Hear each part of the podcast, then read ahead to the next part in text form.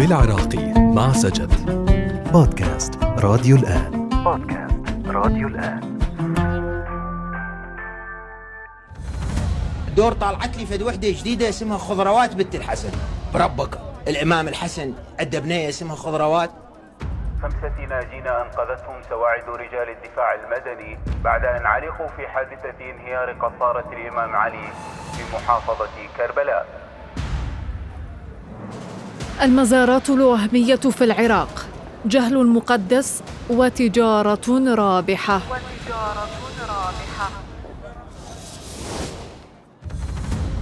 الخضراوات بنت الحسن كمون مربط الإمام حمزة وقطارة الإمام علي. هذه ليست أسماء كتبت من وحي خيالنا إنما هي مراقد دينية منتشرة في وسط وجنوب العراق يقصدها الناس لطلب الحاجات منها كما يقولون.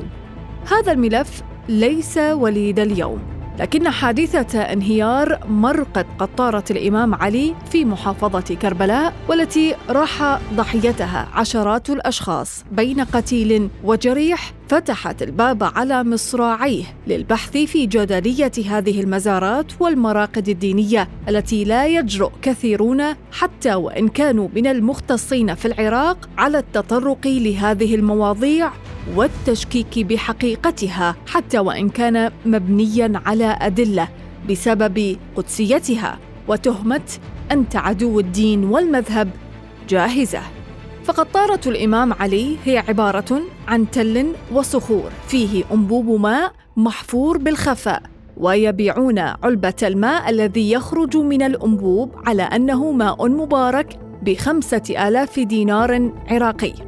هذا ما قاله الصحفي العراقي حسام الكعبي الذي ذهب وقام بتصوير مكان الحادثة.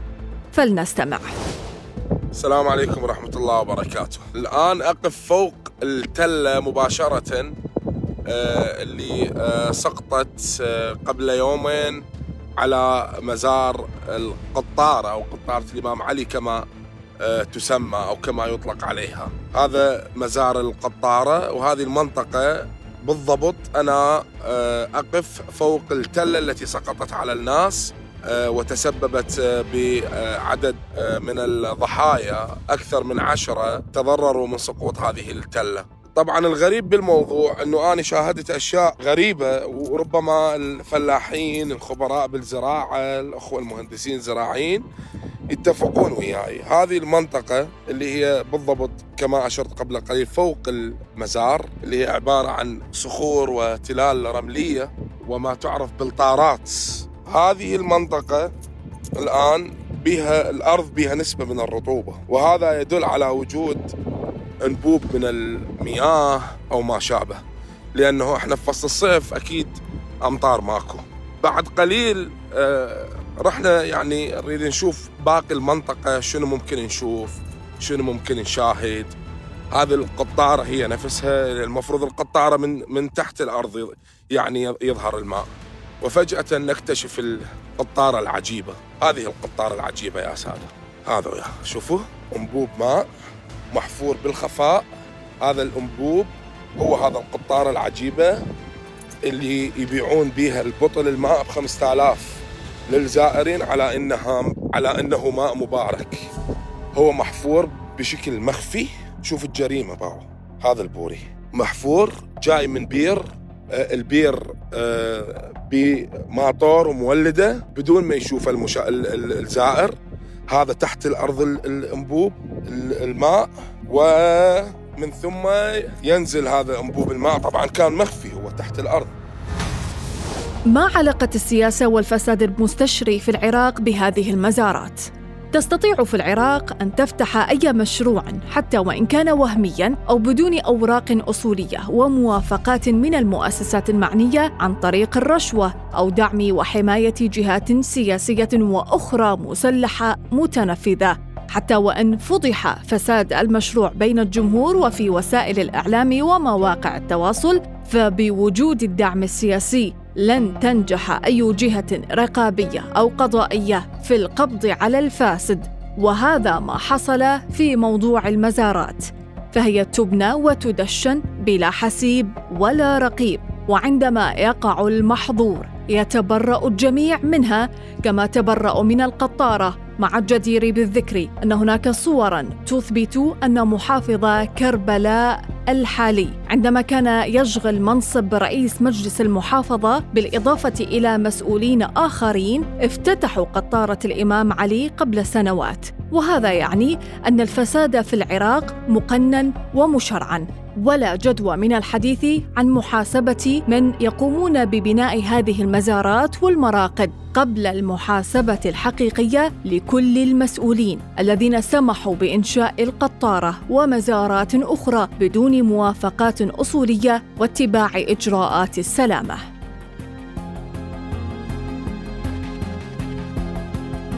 ما سبب الإيمان المطلق بالمزارات من دون البحث عن الحقيقة؟ يتوجه الناس إلى المزارات والمراقد للترويح عن أنفسهم ولإعتقادهم بأنها تقربهم إلى الله أكثر ولتحقيق وتلبية مطالبهم الدنيوية.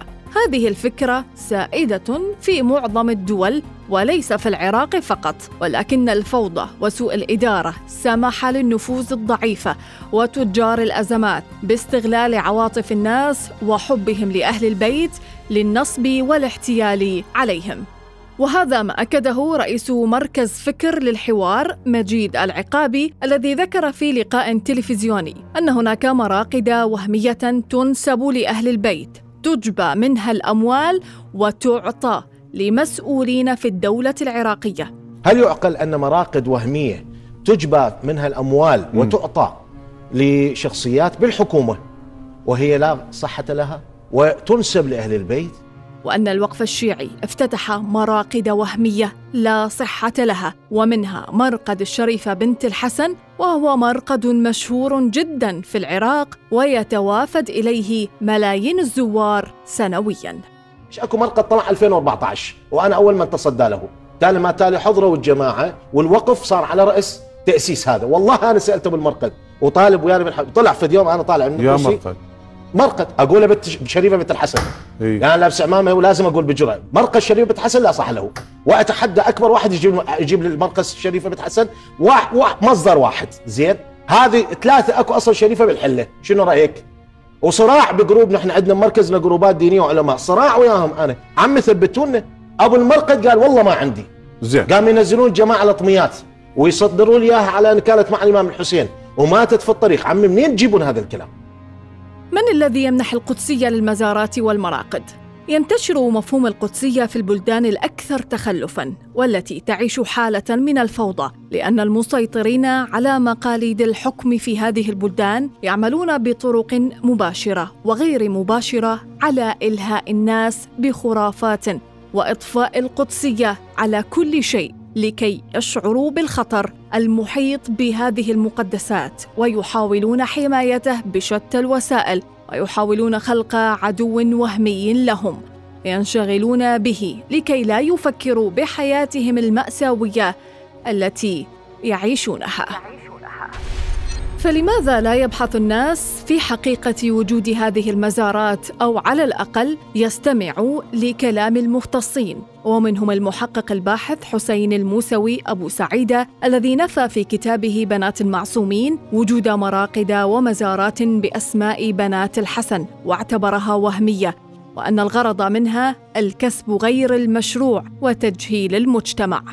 إذا لماذا انتشرت المزارات الوهمية؟ بعد عام 2003 وهل هي مزارات دينية أم دكاكين تمول بعض السياسيين والمتنفذين؟ يشرف المسؤولون بالوقف الشيعي وآخرون حكوميون على افتتاح بعض المزارات ويتبرؤون منها عندما يتضح أنها وهمية. لماذا لا يتم التحقيق معهم ومحاسبتهم؟ ولماذا لا يتم إصدار فتاوى دينية تحرم بناء المزارات بدون استحصال الموافقات الرسمية. هذه الأسئلة سنقوم بطرحها على الصحفي العراقي عمر الجنابي. المزارات الدينية الوهمية أو المزارات الدينية الغير متأكد من وجود شخصيات حقيقية داخل قبور أو أضرحة في هذه المزارات هي ليست وليدة العشرين سنة الأخيرة في العراق.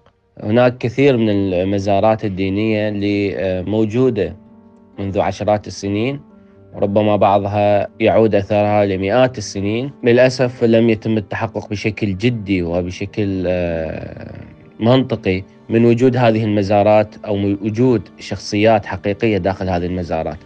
ربما ما حدث في آه، مقام النبي يونس عليه السلام في الموصل بعد تدمير تنظيم داعش للمزار ووجد الثور المجنح جاثما على ركبتيه في هذا التل التاريخي. ربما هذا دليل واضح على ضرورة التحقيق في كثير من المزارات، لكن بطبيعة الحال الوضع العراقي ووضع المنطقة وما تعيشه البلاد من صراعات طائفية ودينية وعرقية بالتأكيد تحول دون حتى التفكير في التحقيق في كثير من وجود أو في التحقيق في وجود كثير من المزارات الدينية. ليست فقط لل... لل... التي يرتادها المسلمون الشيعة لكن حتى المسلمون السنة أو حتى الأديان والطوائف الأخرى. هناك كثير من المزارات أو أو المراقد الدينية بحاجة للتحقق من وجودها تاريخيا.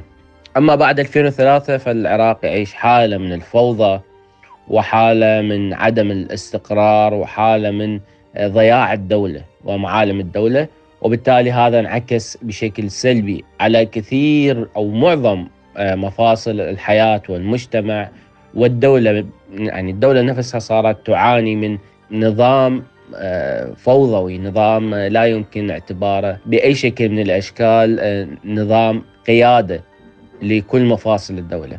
وبالتالي كانت المراقد أو المزارات الدينية إحدى الإشكاليات التي بدأت تنمو بشكل سريع وبشكل مفجع للمجتمع. وهذا له انعكاسات سلبية على النسيج الاجتماعي على الفطرة على التفكير على كثير من الأمور والأفكار التي بدأت تنمو مع بناء هذه المزارات والمراقد.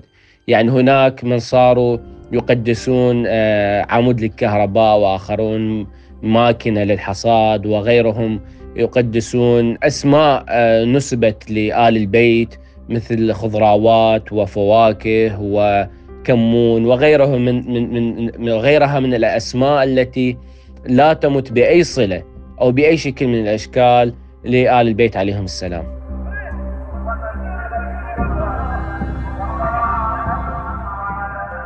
وهنا لا توجد جهة تحقق ولا توجد جهة تدير الملف هذا المعقد والشائك والذي يفترض أن تكون هناك دولة قادرة على إدارته، لكن المشكل هنا أنه الدولة ذاتها آه، يقودها من يقومون ببناء هذه المراقد وهذه المزارات. المشكلة في العراق أن النظام السياسي في العراق هو نظام مسخ، لا هو نظام ديمقراطي ولا هو ثيوقراطي ولا هو آه، اشتراكي غير معروف المعالم النظام العراقي. هناك كثير من القرارات يعودون بها إلى رجال الدين. هناك كثير من القرارات يعودون بها إلى قرار مركزي إقليمي. هناك آه، يعني كما هو معروف إيران تعمل بنظام شبه اشتراكي وهو أقرب للاشتراكية من الثيوقراطية يعني هو مزيج بين الاشتراكية والثيوقراطية. يقوم هذا النظام على إدارة الملف من تحت الطاولة ملف كثير من البلدان بضمنها العراق يعني أقصد بلدان المنطقة. وهذا اثر بشكل سلبي أيضا على القرارات الصادرة. هنا لا لا يمكن أن يصدر قرار بأي شكل من الأشكال تجاه هذه المزارات وبالتالي كثرت المزارات الدينية الوهمية. وكثر مرتادي هذه المزارات على اعتبار أنه هذه المزارات آه، تنشا في مجتمعات ضخ لها كم كبير من الأفكار التي تدعو إلى هيجان عاطفي آه، تدعو إلى آه، هيجان فكري. باتجاه موجه هناك عشرات القنوات الفضائية هناك الكثير من من رجال الدين الذين يعني بشكل أو بآخر هم وراء نمو هذه المراقد وإيرادات هذه المراقد طبعا بطبيعة الحال تذهب تجاه هؤلاء وهناك جهة آه، مركزية مستفيدة من الوضع الراهن.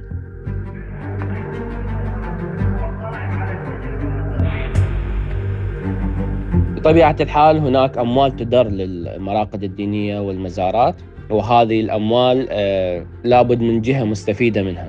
هناك من يحصل على أراضي بعلم الحكومات المحلية للمحافظات وبعلم الجهات الدينية المتنفذة في كل منطقة وبالتالي هذه الأموال آه، تذهب إلى جهة مستفيدة.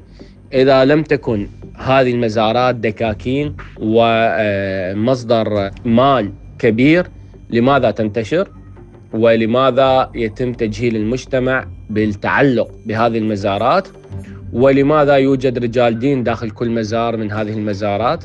ولماذا يتم افتتاحها بشكل رسمي وتأخذ حيز ومساحة وتسويق داخل بعض دور العبادة؟ وبالتالي هذه المزارات يوجد هناك من يستفيد منها. لكن ال- ال- الهم الأكبر هو ليس الهم المادي بل هو الهم المعنوي الذي يفتك بالمجتمع العراقي. هناك جهة مركزية هي مستفيدة بالنتيجة من تجهيل المجتمع من تعليق المجتمع بكثير من المزارات الوهمية وبالتالي هذه الجهة هي تغض البصر عن ال- ال- الريع المادي الذي تقدمه هذه المزارات للجهات التي تدير المزارات. يعني هناك استفادة من جهتين والجهة المستفيدة هي بالتأكيد ال- ال- ال- الجهة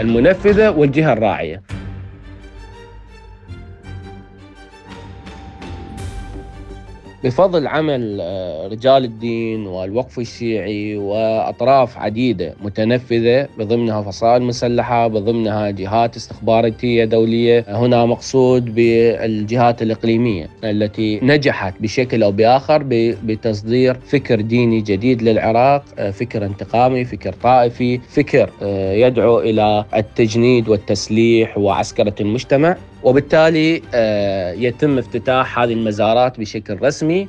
كما ذكرت هناك جهة مستفيدة ماديا وجهة مستفيدة استراتيجيا على اعتبار أنه المستفيد في النهاية من تغيير فكر المجتمع من تجهيل المجتمع من عسكرة المجتمع هي الجهة التي تسعى إلى تصدير مشروعها للعراق.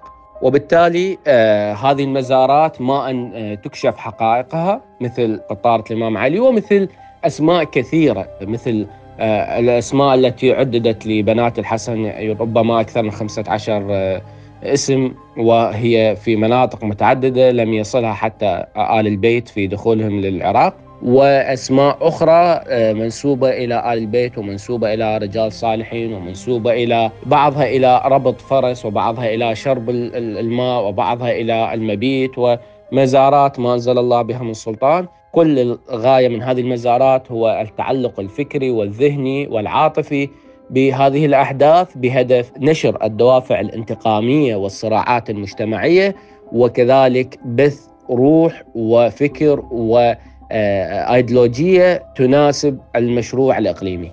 وبطبيعة الحال ما أن تكشف حقائق هذه المزارات أو تحدث حادثة مثل انهيار أحد المزارات في بابل أو حتى انهيار آخر في آه، حادث القطار الأخير يتم التبرؤ من وجود هذه ال- ال- المزارات بالرغم من وجود صور وبيانات رسمية لافتتاح رجال دين معروفين تابعين لجهات رسمية آه، لهذه المزارات.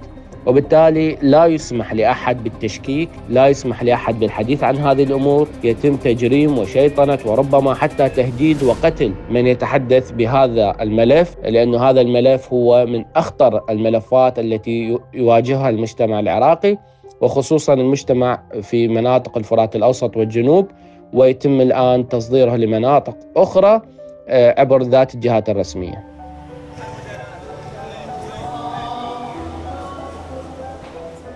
معظم ال- ال- الجهات ال- الدينية والمنتفعه من من وجود هذه ال- ال- المزارات وهذه المراقد وتنامي الفكر القائم على تقديس رجال الدين أو أو ال ال الذين يرعون هذه المراقد لا يستطيعون آه، ابدا التشكيك بوجود أي مرقد لأن ذلك سيفتح الباب على التشكيك بكثير من المزارات والمراقد وبالتالي هذا يؤثر على آه، وجود شرعية هؤلاء أقصد رجال الدين الذين لطالما سوقوا لوجود حكايا وقصص وروايات لا تمت لآل البيت أو لا تمت للرجال الصالحين أو لا تمت للأحداث التاريخية بصلة. وبالتالي هم يعتاشون على وجود هذه المزارات ويعتاشون على تنميتها وبالتالي هذه تضيف لهم آه، الكثير من القدسية والشرعية والامتداد داخل المجتمع وكذلك يحرصون على وجود هالة إعلامية وهالة دينية كبيرة حولهم وبالتالي مردود آه، وجود هذه المزارات وتعلق الناس بالأحداث التاريخية وإن كانت مزيفة وبالشخصيات وإن كانت غير حقيقية. فيرى رجال الدين أن كلما آه، زادت هذه المراقد كلما زادت إراداتهم وكلما زادت هذه المراقد زادت شرعيتهم وزادت الهالة الكبيرة الدينية والإعلامية والمجتمعية حولهم وبالتالي هذا يزيد من حصانتهم في المجتمع وأخشى أخشى أن أن يكون العراق في عصر آه، بابوي جديد ربما خلال آه، أقل من 30 سنة إذا ما استمر الحال على ما هو عليه الآن قد نذهب إلى حكم ثيوقراطي بشكل كامل ويكون الحكم لرجل الدين الذي آه، يعتاش على وجود مزارات دينية يعتاش على وجود حكاية غير حقيقية يعتاش على الصراع الفكري والديني داخل المجتمع. وهذا سيؤدي إلى تفكك نسيج المجتمع العراقي ويؤدي ربما إلى ما يطمح إليه صاحب المشروع وهو بالتالي اللاعب الإقليمي الذي يسعى إلى تصدير مشاريعه وأفكاره عبر هذه الأدوات. يتضح لنا مما سبق أن أزمة التجهيل متعمدة في العراق لغايات سياسية ودينية ومالية تمارسها جهات منتفعة ولا تريد زرع الوعي في نفوس الناس لأنها ستفقد كل مكتسباتها. وهنا يظهر دور الدولة بكافة مؤسساتها ابتداء من وزارة التربية والتعليم لأن بقاء الحال على ما هو عليه الآن يعني مزيدا من الجهل والفقر. انتظرونا كل اثنين في بودكاست جديد نتحدث فيه عن قصص لم تروى ولم يسلط الضوء عليها في العراق. تابعوا بودكاست بالعراقي. معي أنا سجد الجبوري.